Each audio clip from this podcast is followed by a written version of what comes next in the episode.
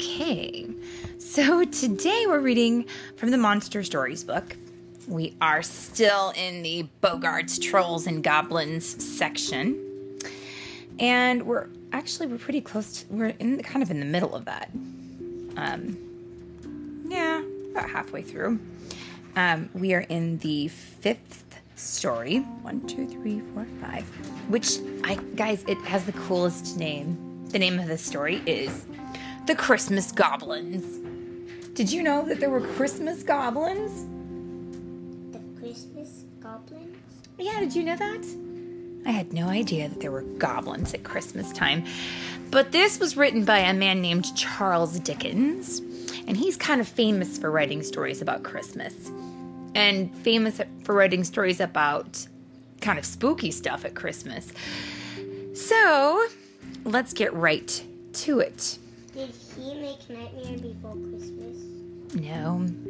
No, he wrote a very, very famous Christmas story called A Christmas Carol. And it has a guy in it by the name of Ebenezer Scrooge. And I bet you've heard of him before, haven't you? Mm-hmm. Yeah. And Tiny Tim? And Bob Cratchit? Okay. So it's that guy, and he's written this story. And I'm probably going to have to explain a little bit of it to you as we go through because Charles Dickens lived so long ago and he used to talk in a funny sort of way. He used a different kind of um, English than we use. And he got paid by the pennies or paid by the word, so he gets a little wordy. So let me help you as we go through this. Are you ready? Okay, The Christmas Goblins by Charles Dickens, read today by Mommy and. Who are you today? Can't find my name. Philip? Find my name. Oh. All right, read by Mommy and a boy who can't find his name. Maybe you'll find it by the end of the story. Ready? Can't find my name. Okay. It's okay. Can't find my name. Well, you think about it. Here we go. In an old abbey town, a long, long while ago, there worked as sexton and gravedigger in the churchyard one Gabriel Grubb. Which means that in a town that had a big church in it, there was a guy who worked and took care of the yard at the church and also was like the janitor. And also, if someone died, he helped make sure that their bodies were buried. And his name was Gabriel. He was a cross, surly fellow who mixed with nobody but himself, and an old wicker bottle which fitted into his large, deep waistcoat pocket. Which means he was not very friendly, and he didn't talk to anybody, and he carried around a bottle with him. Okay. A little before twilight, one Christmas Eve, Gabriel put his spade on his shoulder, lit his lantern, and took himself towards the old churchyard. He had a grave to finish digging by the next morning, and feeling very low, he thought it might raise his spirits if he got on with his work at once. Gabriel Grubb strode along until he turned into the dark lane that led to the churchyard. It was gloomy, mournful place into which the townspeople did not care to go except in broad daylight. So he was very cross to hear a young boy roaring out some jolly song about having a Merry Christmas. Gabriel waited until the boy came up, then rapped him over the head with his lantern five or six times to teach him to lower his voice. Well, that's not very kind, Gabriel. You could just say it. As the boy hurried away with his head to his hand, Gabriel Grubb chuckled to himself and entered the churchyard, locking the gate behind him. He took off his coat, put down his lantern, and, getting into an unfinished grave, worked at digging at it for an hour or so with strong determination. But the earth was hardened with the frost, and it was no easy task to break it up and shovel it out. At any other time, the dirt. You see, many people, when they die, they bury their bodies under the ground. And in order to do so, they have to have a hole to put their bodies in. And he is digging a hole so that he can put a body in there. Not a very pleasant task. It's not a very pleasant thought, especially not at Christmas time. Let's keep going and see what happens. Okay. At any other time, this would have made Gabriel very miserable. However, he was so pleased at having stopped the small boy's singing that he took little heed of the small progress he had made when he finished work for the night. Gabriel Grubb looked down into the grave with grim satisfaction. He murmured to himself as he gathered up his things Brave lodgings for one, brave lodgings for one. A few feet of cold earth when life is done. he laughed as he set himself down on a flat tombstone, which was a favorite resting place of his, and drew forth his wicker bottle. A coffin at Christmas, a Christmas box.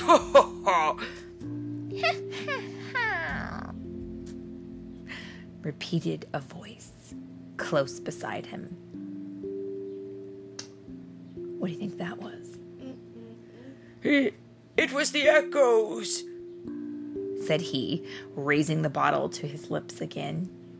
It was not, said a deep voice. Gabriel Grubb started up quickly and stood rooted to the spot with terror for his eyes rested on a form that made his blood run cold. Which means he saw something that sent a chill through him and totally scared him, and yikes! I can see why in the picture. Whew, very creepy.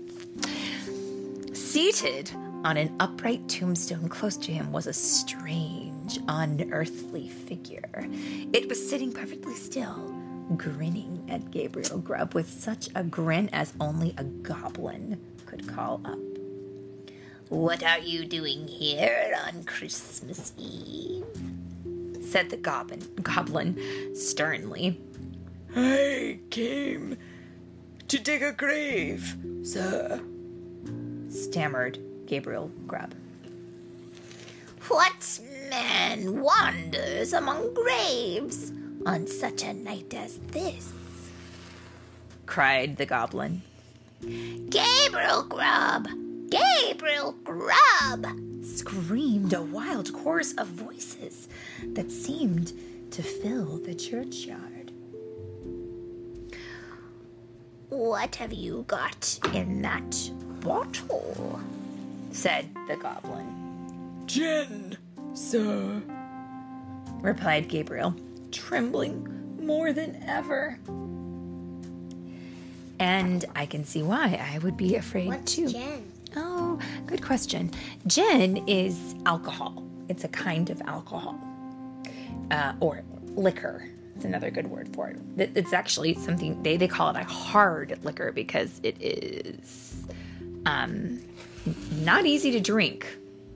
Not easy to drink. It burns and has a very strong taste. Who drinks gin alone and in a churchyard on such a night as this? Gabriel Grubb! Gabriel Grubb!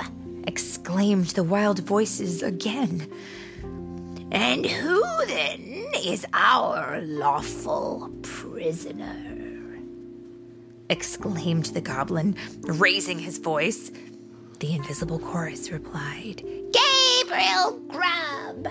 Gabriel Grubb! Well, Gabriel, what do you say to this? said the goblin as he grinned a broader grin than before. Gabriel Grubb gasped for breath. What do you think of this, Gabriel? It's it's very curious, sir.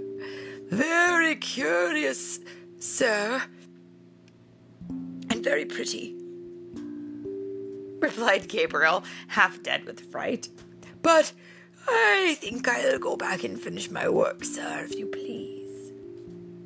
Work? said the goblin. What work? The grave, sir. Oh, the grave, eh? Who makes graves at a time when other men are merry and takes pleasure in it? Well, that's a very good question. You see, the hardest part about graves is it means that someone has died, and that is typically a very sad thing. You see. And this guy's happy about it. Oh dear. I think he needs to take a moment and re examine himself, don't you? Yeah, well, that's what Charles Dickens was known for. He wrote a lot of things that inspired the reader to think about decisions that they had made. Okay, let's keep going. Squirrely. Hmm. I'm afraid my friends want you, said the goblin. I'm sorry, sir, replied the horror stricken Gabriel. I don't think they can. They don't know me, sir. I don't think the gentlemen have ever seen me. Oh, yes, they have. We know the man who struck the boy in the bitterness of his heart because the boy could be merry and he could not. Oh, they saw him hit that little boy on the head. See, right there. Always, always keep your hands to yourself. You never know who's watching. And it's never nice to hit, is it? Here, the goblin gave a loud, shrill laugh, which the echoes returned. Ah, I am afraid I must leave you, sir, said Gabriel, making an effort to move. Leave us? said the goblin. Ho! Oh! As the goblin laughed, he suddenly darted towards Gabriel, laid his hand upon his collar, and sank with him through the earth. When Gabriel had had time to fetch his breath, he found himself in what appeared to be a large cavern, surrounded on all sides by goblins, ugly and grim. And now, said the king of the goblins, seated in the center of the room on an elevated seat, show the man of misery and gloom the pictures from our storehouses. As the goblin said this, a cloud rolled gradually away and showed a small, barely furnished, but neat apartment, which means it didn't have a lot of furniture in it, but it was clean. Little children were gathered round a bright fire, clinging to their mother's gown or playing around her chair. A simple meal was spread upon the table, and a chair was placed near the fire. Soon the father entered, and the children ran to meet him. As he sat down to his meal, the mother sat by his side, and all seemed happy and comfortable. So, what do you think of that? The goblin asked. Gabriel m- murmured something about it being very pretty. Show him more, said the goblin. Many a time the cloud went and came, and many a lesson it taught to Gabriel Grubb. He saw that men who worked hard and earned their little bit of bread were cheerful and happy. He came to the conclusion that it was very respectable sort of world after all, and no sooner had he decided this than the cloud that closed over the last picture seemed to settle on his senses and lull him to rest. One by one, the goblins faded from his sight, and as the last one disappeared, he sank to sleep. The day had broken when Gabriel awoke and found himself lying on the flat gravestone with the wicker bottle empty by his side. He got to his feet as well as he could and, brushing the frost off his coat, turned toward the town. But Gabriel Grubb was an altered man. What does that mean, altered?